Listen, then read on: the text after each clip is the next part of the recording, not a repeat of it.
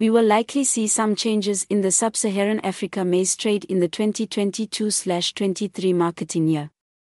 The countries that dominated maize supplies, trailing after South Africa in the 2021 22 season, could fall behind due to an expected reduction in production. These developments are in a season when the demand for maize in sub Saharan import reliant countries could remain strong.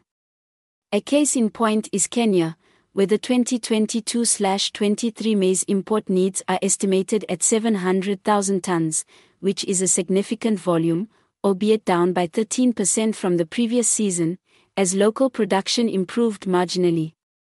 In the 2021 22 marketing year, several sub Saharan African countries such as Zambia, Tanzania, Zimbabwe, and South Africa had an ample maize harvest, which allowed them to meet Kenya's maize needs.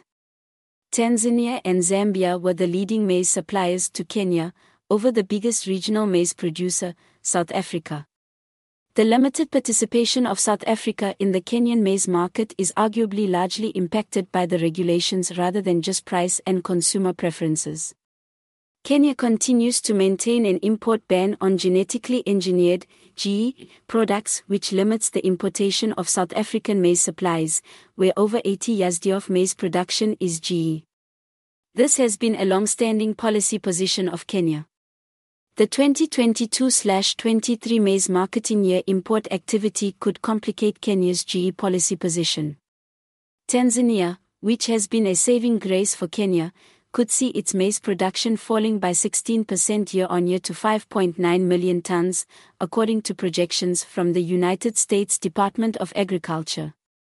This expected decline in production is caused by drought at the start of the season, combined with fall armyworm infestations and reduced fertilizer usage in some regions because of prohibitively higher prices. The fall in production and firmer domestic consumption means that the country could have less maize for export markets.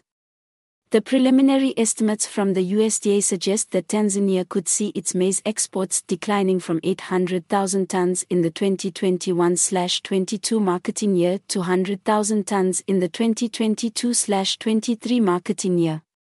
Such a volume will be insufficient to meet Kenya's maize needs. Therefore, a focus could be on Zambia and South Africa as major suppliers. Zambia's expected maize production in the current season is still tentative, and it is unclear how much maize the country could have for exports. Meanwhile, given current output projections of 14.7 million tons, South Africa could have 3.2 million tons of maize supplies for exports in the 2022-23 season, all else equal. About 78% is yellow maize, and 22% is white maize. Outside the African continent, Mexico and Argentina could be among the potential maize suppliers to Kenya.